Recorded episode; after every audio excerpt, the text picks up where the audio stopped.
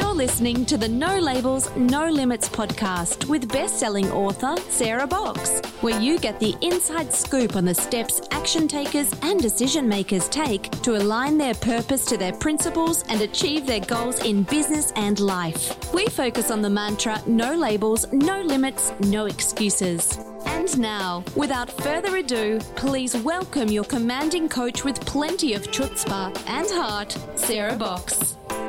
Hey there, everybody. This is Sarah, and thank you so much for joining us for this episode of the No Labels, No Limits podcast, a podcast all about shedding limiting labels, limiting labels and beliefs. Um, and today, that's actually even more appropriate because we're going to talk about shedding more than just labels and beliefs, um, so that we can be our authentic selves. And um, I'm interested to see if folks can actually hear the wisdom in what we're going to learn from Dr. Lynn Sally. Now, Lynn Sally, or Dr. Lucky Lynn Sally, is an author, a performer, and a scholar, or as she likes to say, she's a professor by day and a stripper by night. Um, performance studies scholar is her professional daytime job, but she's also an acclaimed burlesque artist. And she offers an inside look at the history, culture, and philosophy of New York's neo burlesque scene in her recent book, Neo Burlesque Striptease as Transformation. And that's actually part of the, the pieces I want to pull apart with her about how that is um, a transformation path. But in her book, she really talks about or says it's a constant dialogue with the classic burlesque of the 19th and 20th centuries with what is today. And I love this quote by her, which she says, Be yourself unapologetically and boldly. So, with that brief introduction, let's welcome today's guest, Dr. Lynn Sally. Hi, Lynn. How are you? I'm great. How are you today, Sarah? I'm well. I wanted to start. I ask all of our guests this opening question, so I don't want to let you off the hook. I want to ask you as well. And that is Is there something that you do every day or on a really regular basis that helps you stay true to who you are and your goals and visions? Yeah, so every day when I wake up in the morning, I actually um, meditate. Uh, and that's a moment for me to just um, think about my coming day, also just to ground myself in my breath. Um, and so it's just a moment for me to transition into the into the day. And so that's been a really um, great daily practice for me to center myself and sort of um, prepare for the day ahead. Have you always done that? No, um, that's recent. Uh, I uh, about four years ago, I started meditating. So um, uh, I've been doing it now every day for a good year or two. Awesome. Um, I'm guessing that you're having the effects that you want from it. Um, okay, so let's just dive right into the topic of burlesque and stripper and professor. So I'm in. I'm going back a few years. I'm sitting in class. I'm thinking about my accounting professor. and I'm going, huh?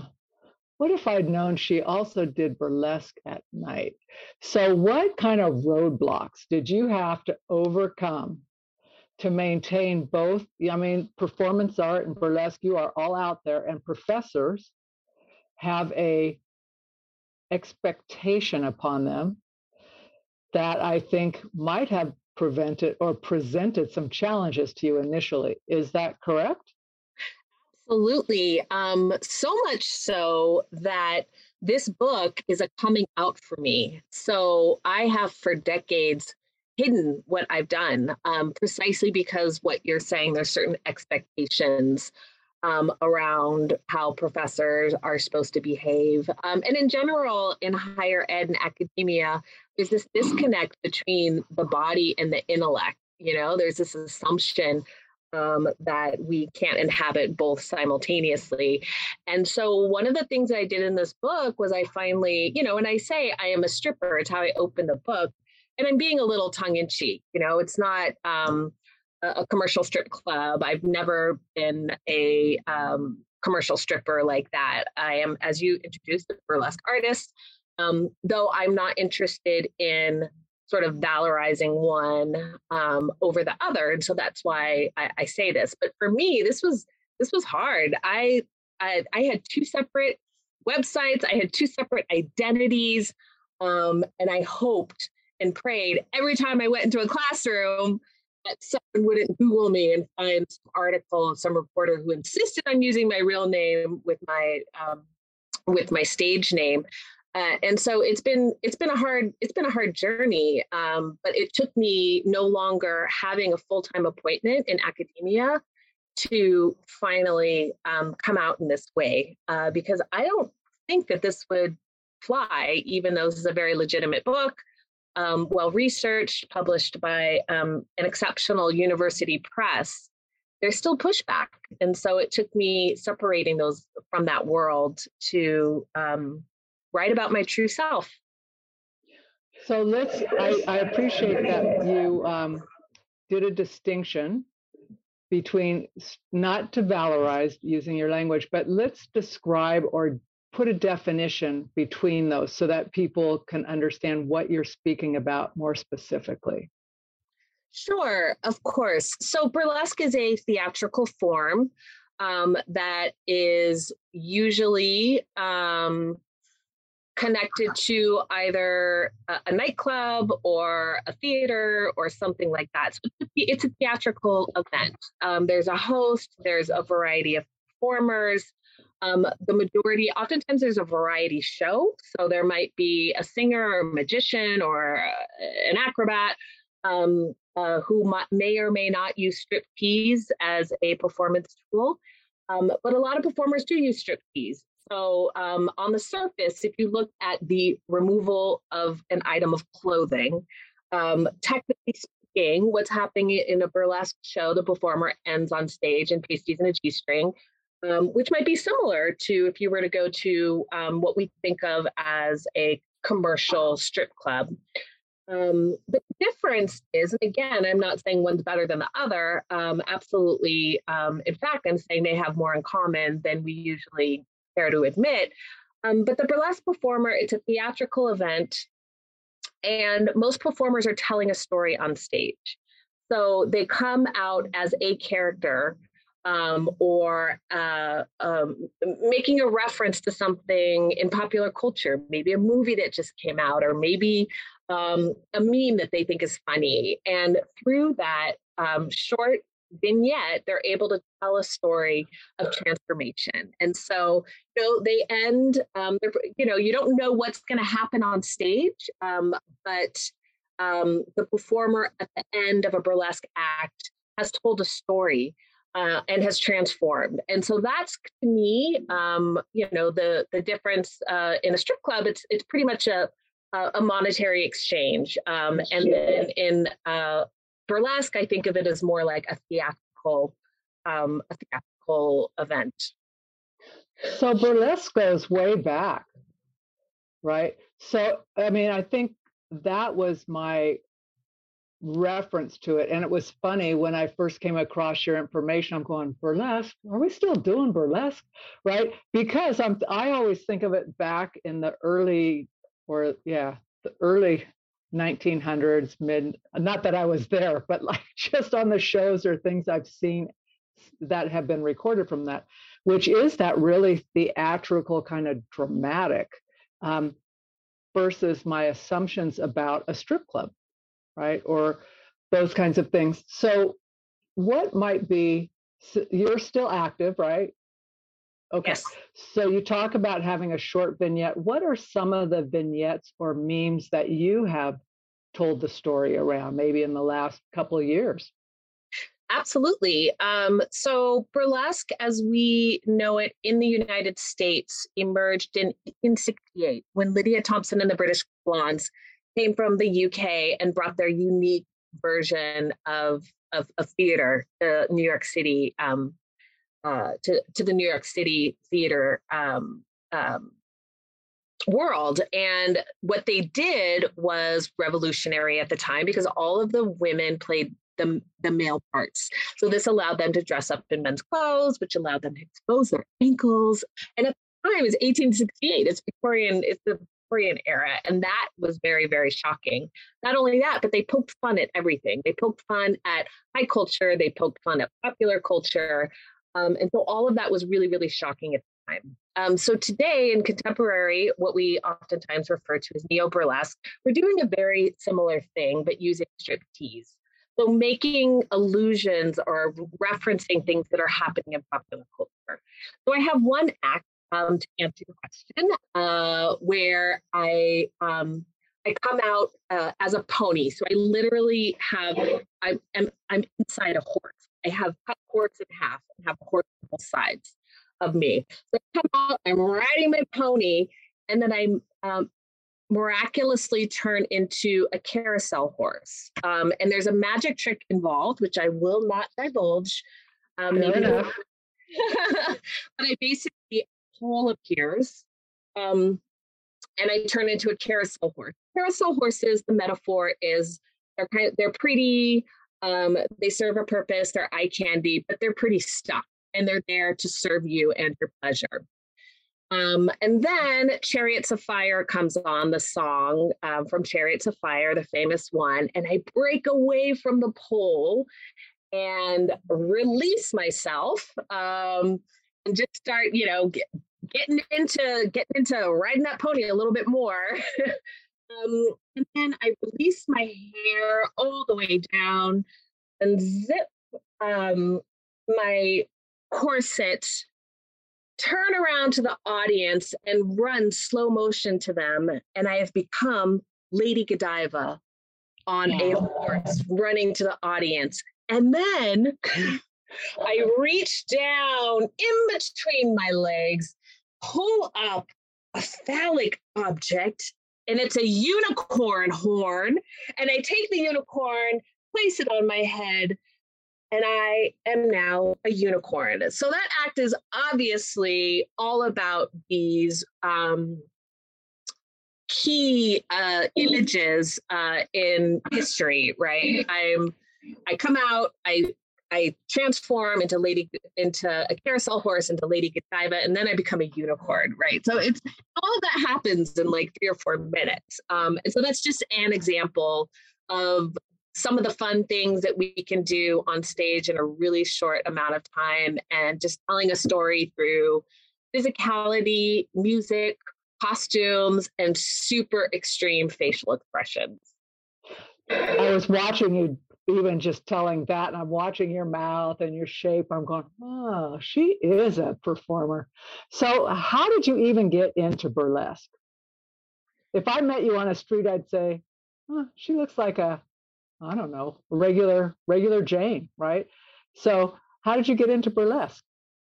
Sure. Well, I was actually studying burlesque in graduate school. More specifically, I was studying American popular entertainment in the two wars, the um, Civil War and World War One. So burlesque was one of the things that I was studying same time as I was doing that, um, you know, I'm in New York City, uh, late 90s, early 2000s. Uh, one of my um, best friends and I, this is what we kind of did at night on the weekends. We would get dressed up and put on wigs and eyelashes and costumes and dance for each other in the living room. So um, I was preparing for my burlesque career before I even knew that thing existed. Uh, and then one of my best friends joined the Pontani sisters, and I started getting involved with them. At first, I was a cigarette girl, and then um, they asked me to do an act. And, and so it just kind of grew from there. So it really happened sort of organically. I didn't go out and seek, you know, um, burlesque uh, as an outlet. Uh, to be honest, the the scene was really emerging at that time that I started getting involved in the late 90s you know, it had been around um, and it never really disappeared from the 50s and 60s conversation day. Um, but that's how but that's how I started in New York, just as this like organic thing as an extension of of what I was already doing. Um, and I also started identifying as a female drag queen when I was in college. Um, and so that was another thing that it really tapped into something that had pre-existed in me before that being able to switch and be a drag queen or be, like being more theatrical Exactly. I mean, drag to me is about imagining a persona and then, you know, going to extreme measures with hair and makeup costuming and a flamboyant personality to pull it off. Um, so in college, they would tell me, oh, you can't be a drag queen because you're a woman. Um, and so, but I just kept, you know, doing my thing. There's something um, really liberating uh, in that, um, in that ability to just you know, to bring something into being whatever you can imagine in, in, in your mind. And so I, I think it's really um, exciting. It's just an exciting way to approach art and, and to approach life. So this was going on in parallel with your finishing your degree and becoming a professor. Yes. Interesting. Yeah. So I, you know, I started, I have a very distinct um, memory of uh, being in graduate school, and I was a TA. Um, I won't tell you for who because uh, I don't want to get in trouble, but I had this distinct memory of being in his office and grading papers or doing whatever I was doing at the time, and then having a gig and having to get what we call get into drag. Um, and so I just put on all my makeup, and I remember very distinctly like wiping the glitter off of his desk into a garbage can and we all know that glitter, it doesn't go away. And I, I bet you if I went back to that office today, I would find some glitter in the cracks of the desk. Um, so yeah, those things were happening simultaneously. And uh, you know, it was a fun way, a little extra money, graduate student. And to also, you know, I'm a I'm a performance studies scholar. So um, they, they connected in in more ways than one. And a lot of the things I'm was studying in graduate school, I was able to, you know, think about um, and help, um, you know, deepen my stage performance too. So there are a lot of stigma and consequences that come along with being a burlesquer. I'm I'm assuming, but I'm I I just imagine there are. So um, can you share what some of those are? And I know this is early also, where you've merged your two lives to become public, what you're anticipating for yourself. Yeah, absolutely. Um, there are absolutely stigmas, and it's you know, like I said at the beginning, it's one of the reasons why I just kind of kept kept the worlds um, separate. Um, and there is a stigma that somebody who uses their body to tell a story or make money is somehow not professional, not legitimate, um, uh, not intelligent, and and none of those things are true. I had a reporter one time that did a story about I weekend intensive called Camp Camp at my house, um, and it was a weekend. I thought it was funny. It was like camp, campy, camp camp. Um, and I had a reporter that was covering it. And they came and they did a wonderful job on the article, submitted it to their editor. And the editor came back and said, I can't find any proof that this person teaches at NYU. So I send them, I think I sent them a link to the NYU course description. Well, that doesn't prove anything. So I sent them a copy of my syllabus and they still would not accept it. So I had to send them a photo of my pay stub to prove that I taught this class. And it was so annoying, first of all, and, and shocking, but also not shocking because I realized what that person is thinking the whole time is what I just described that stigma that somebody who uses their body tell a story or make money is somehow not intelligent or not a professional. Um, and I have countless examples of this of know people who've gotten fired um, uh, from various types of positions uh, because they're burlesque performers. And what always pops into my brain is what do they think is going on in these at these shows? If you can just imagine a grown-up variety show with people you know almost like an open mic getting up there doing their thing, really going for it, having a fun time in ridiculous costumes and ridiculous amount of makeup.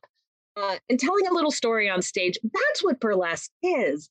So I always think, God, I know for sure that all of those people, anyone that's ever fired someone or you know children taken away from from their mothers because they they did burlesque i don't think any of those people have ever been to a show because it is so much more campy and fun um, you know, I wouldn't call it PG 13, but you know, it's adult, it's adult humor.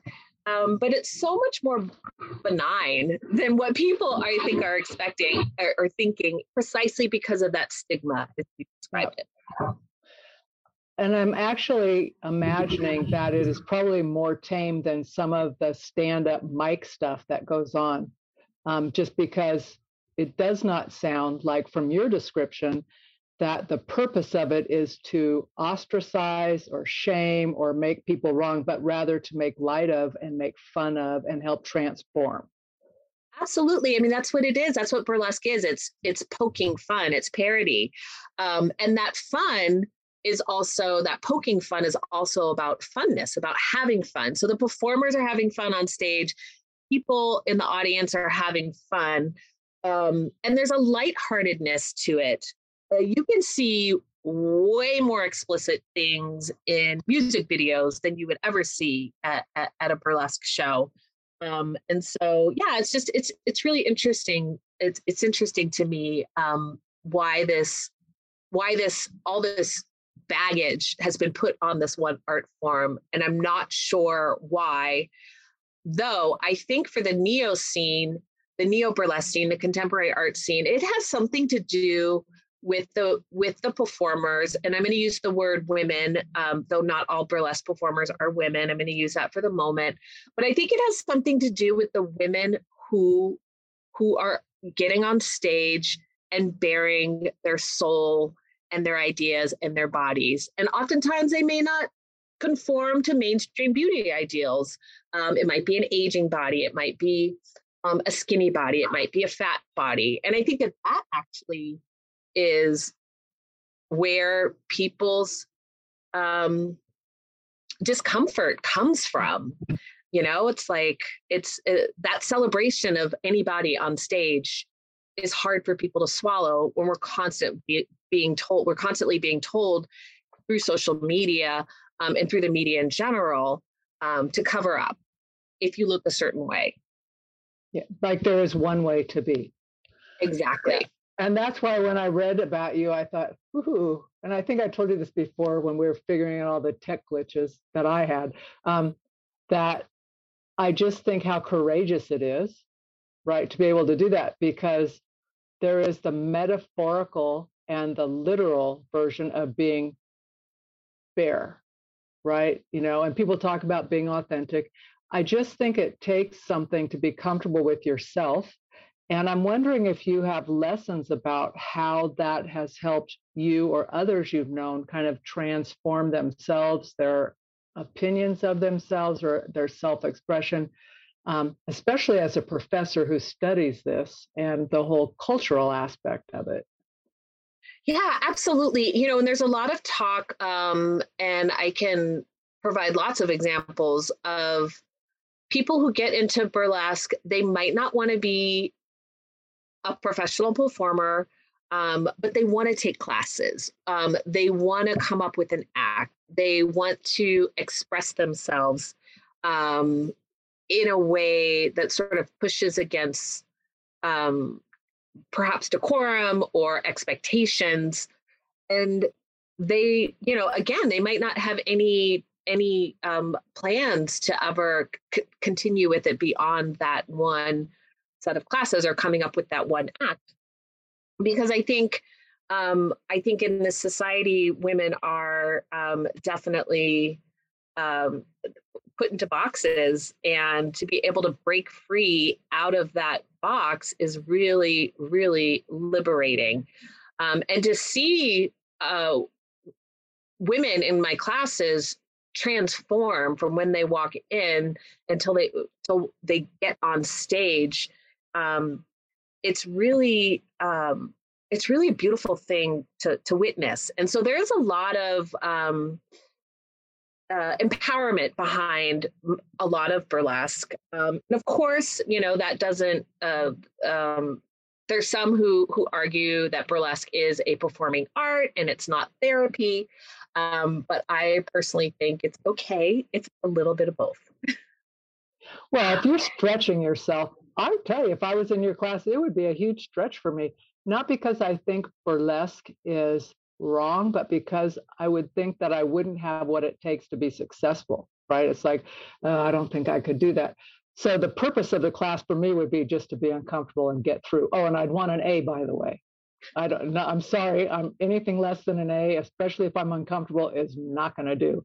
Um, but so I, I can see it being an empowerment piece, even if it is within the confines of the class, because you're there with other people right? It's not just taking place in your head. Yeah, absolutely. And there, you know, that can be scary, um, sharing yourself in that way. But I do make efforts in my classes uh, to create a safe space and a community so that the um, folks taking class start to, you know, depend on each other. They become friends they're bouncing ideas off of each other. They're workshopping ideas together. They're doing some stitch and bitching together. Um, and to me, that's actually one of the things that's most profound. Um, one of the things that's very profound about about burlesque is that it creates a very strong sense of community, of camaraderie, um, you're all in it together. You know, like if I'm teaching a six week workshop where we come in and everyone's a new performer and they come up with stage names, come up with concepts. Um, you know, we start breaking things down, uh, how to come up with an act into steps. And by the end of that six six weeks, they know that they're going to be on stage having made a costume and an act and choreographed and everything themselves. There's a lot of camaraderie that comes with that, especially as you're saying, like, oh, you would be um, scared to be vulnerable in that way. And so uh, you're in it together. And I think that's one of the things that makes it really exciting um, and also supportive in that type of an atmosphere. So how how many people are in a class over the well, six weeks? Yeah, so when I do um, those are practicum workshops, not connected mm-hmm. to an institution necessarily, um, and I like to keep it um, uh, no more than a dozen or something like that. I've also taught classes, uh, workshops, and movement classes at uh, something called BurlyCon, which is a yearly convention for um, burlesque performers. And I've taught classes there and have had, you know, 150, 200 students in class. When I teach at New York University, I teach there every summer, and I've taught burlesque there for I think this summer is my 18th or 19th year because I started teaching when I was four years old. of course. of um, course. Um, yeah, and those classes vary. I usually have in my summer session about 10.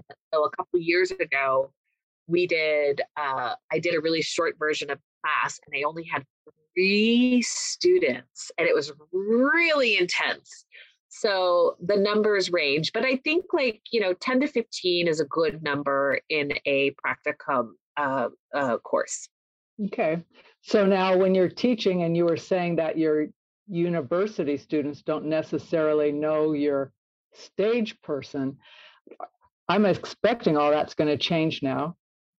Well, NYU is the only institution that I taught at that I was forthright about being a performer because I did go to class and most of them already knew. So, um, so that was that. That is the one place uh, that I was, you know, out to them. And also that class at NYU, it, it is a history and a theory class. But for the final, I've always given them a performance option. So if they wanted to perform instead of write a paper, I would I would help them do that. And last year was the first time um, that I actually uh, made the performance the final and made paper the option. And so one thing that I did differently was that I actually built in practicums um, uh, into the course so that that was actually part of it. And for the students at NYU, you know, it's the drama department. So they love it. Um, and that's just part of of what they do in their training and they find a lot of liberation in being able to come up with their own ideas and executing and putting them on stage and there's something very different about that process than a traditional uh, theater um, uh, a theater role where you go on audition they give you the role you have a costumer that's making the costumes you have a director advising you what to do in burlesque, the performer is the director, they're the costumer, they're the choreographer, they're the publicist, they're the director. Uh, they wear all hats at the same time. And there's something really exciting, especially for a student at NYU in the drama department, which is a highly prestigious program, very difficult to get into. So they're all top students, they're all phenomenal actors um, and they're really given this moment to do whatever they want on stage. And I think it's really liberating and exciting for a lot of them. So that I think comes into a topic we wanted to talk about, which is agency, right? Because when you are the designer, the script writer, the director of your own self, right? So talk about the impact of burlesque and agency and women in general, because um, I know that's something that's important to you. Yeah, absolutely. Yeah, that to me is one of the things that's most exciting about burlesque. Um, that that that self authorship is what I refer to it as is like coming up with your own stories, coming up with your own narratives, um, coming up with your own, you know, how how you want to present yourself to the world. That self authorship is really liberating. Um, and I think that that's something that's connected to early uh, burlesque. And by early burlesque, I'm talking about Thompsonian burlesque um, from the 19th century. Uh, uh, one, one person, one contemporary at that time said, you know, it's really, um, it's really uh, uh, shocking to look at these women with their horrible prettiness and that they and that they were being critiqued as being aware of their own awareishness and so this idea of just being like fully who you are um, is scary uh, right? Because so often uh, we're we're taught to conform. And so that to me is something that's really really um, empowering about burlesque is, and I, I've seen it over and over and over and over again, and I can't quite, um, I can't quite quantify it. I can't say exactly, you know, uh, uh, turn down um, self consciousness three degrees and turn up, you know, empowerment or agency 10 degrees. But I've seen people over and over again just literally be transformed um, and and i think uh, that that permission to be aware of your own awareness is part is a really integral part of of folks finding their agency and finding their voice so in my lingo non-theater lingo basic lingo um, for me it's almost like to be able or to be in your class and be told to come up with this, right? I have to decide what story I want to tell, right? Am I telling the story that I uh, took on when I was little because people said they liked me in that way? Um, do I even accept that story any longer? Right. So, what would I write if I was rewriting and recasting myself? And it seems to me that because it's in a, a class setting, I don't have to take it so serious like this is my only chance to get this story right. Right? It's like, eh, okay, version one was pretty close. Let's do version two and do it a little different. I just think there would be freedom in that to like be tell your own storyteller and own it versus saying, oh, poor me, I have to be this story and not even understand why you are that story. Absolutely. I think that's such a great way uh, to look at it. And that whole idea of reinvention, every act is, a, is an opportunity to reinvent yourself. Uh, you know, and I, I tell oftentimes students will, they'll come up with a stage name, you know, um, let's say their stage name is I don't know, Raggedy Annie, right? Or something like that. And they're like, oh, well, now I always have to be Raggedy Ann in all my acts. Um, and now, no, you know, you can you could change your stage name every time you get on stage. You could change your persona. You're not stuck in one narrative anymore, and um, and that's one of the things that's really fun about it. You know, if you tend to do more comical acts, if you really want to switch the narrative and do a femme fatale act that's a little bit more serious, um, there's there's space for all of that. Uh, and so, um, and that's really really interesting to me, seeing what people come up with for their very first acts, uh, the story that they're telling on stage. It's really interesting because I'll tell you right now, nobody comes up with their first act, nobody's acts look the same. They are literally each as unique as a fingerprint. And so it's really exciting to bear witness to that and also yeah. to mm-hmm. help that process along. As are we all unique, right? Which why the whole conforming thing is such a waste of time, right? We aren't the same. We are similar. We share things. We are not identical. So I just think that is liberating. So tell me, what's one of the, I don't know, one of the surprises that you encountered from writing this book? One of the surprises from writing it, oh man, you know, um, one of the surprises for me, well, this wasn't a surprise, uh, but really getting things in a way that they're legitimized in stand in like traditional academic texts um, was was was painful and time consuming. There's one footnote, one endnote in my book that took me. I worked on it for a week. I worked on it for 40 hours. One one footnote, one page, um, and that wasn't super surprising to me because uh, we we all know how how painful painful um, that part of scholarship can be, the really nitty gritty. Um, but one of the things that surprised me was that I actually um, I got such joy from from just describing things that I have been knee deep in for you know two decades, uh, almost two decades at this point. I really found a lot of joy in describing acts that I love. Like that's the so each chapter in this book is a very focused case study. So I'm looking at a particular performer and I do a close reading of one of their performers, uh, one of their performances. Uh, and to me, I, you know, someone described them as um, they said, "Oh, you have a lot of. It's clear you have a lot of love for the people that you're talking about."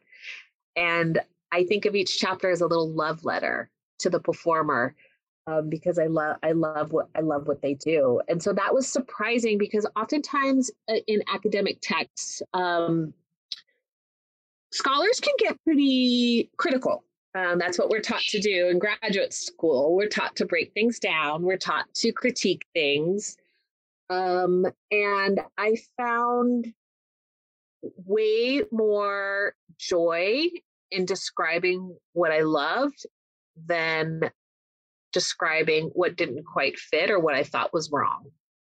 Okay, pause there, drop the mic. If we all spend a little more time describing what we love instead of what we don't like and what kind of rubs us the wrong way, just think how much happier we'd all be. That's my Absolutely. little soapbox for you, but I love that you had that because that's the whole thing with footnoting and all that stuff. I'm going, it's tedious. Not only is it tedious, it takes you away from like the heart. So I know it's necessary. Um, but I love that you think of your chapters as love letters. That's great. Um, are you going to write another book? Is one in the offing for you? Yeah, well, I'm actually working on two manuscripts right now. I'm doing a, I'm editing a collection of writing, and it's called Sex on Stage and we're we're intentionally being provocative um, but the sex uh, uh, implies you know sexuality the body but also it's about gender Um, and that, as I said, is an edited collection that I've been working on with a UK scholar, and her name is Ali Carr. And we're at the proposal stage. So we already have all the contributors. We've um, collected their um, submissions and workshopped their pieces with them. So we're really excited about that. And the other uh, book I'm working on right now is actually a memoir, and it's a little bit of an experimental form memoir. But I've been, uh, so I'm working on that too. So I've really been excited and energized by uh, my writing career. So, um, one thing that has become a little demystified for me, having now gone through this process of writing a book proposal and you know going through peer review um, twice that's a story for another day um, i switched my publishers um, halfway through this project and i'm super happy with rutgers university press shout out to kim and uh, uh, but I've learned a lot about I, I have learned a lot. It's sort of demystified writing a book and and doing it. It's doable. You know what I mean? Like it just takes a little bit of work, but it's doable. And now that I I know I can do it, uh, I'm excited to do it more. I love that you are both a teacher, a performer, and a communicator, right? In writing and performing and all of that. So if you were to give little Dr. Lynn, when she was about eight years old, a tidbit of advice, what would you tell her?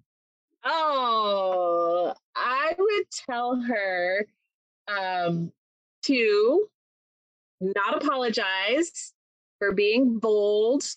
Um, and you know, at the time, my role model was was Miss Piggy, um, and I read Miss Piggy's Guide to Life uh, you know, at the time, and I would have told her, keep that copy, reread it every year because that is your guide to life. Um, I love Miss Piggy, and at that time, when I was a little kid, I was a little chunky, so I was bossy, and you know, so people would call me Miss Piggy, and it would be like, mm, I'm not Miss Piggy.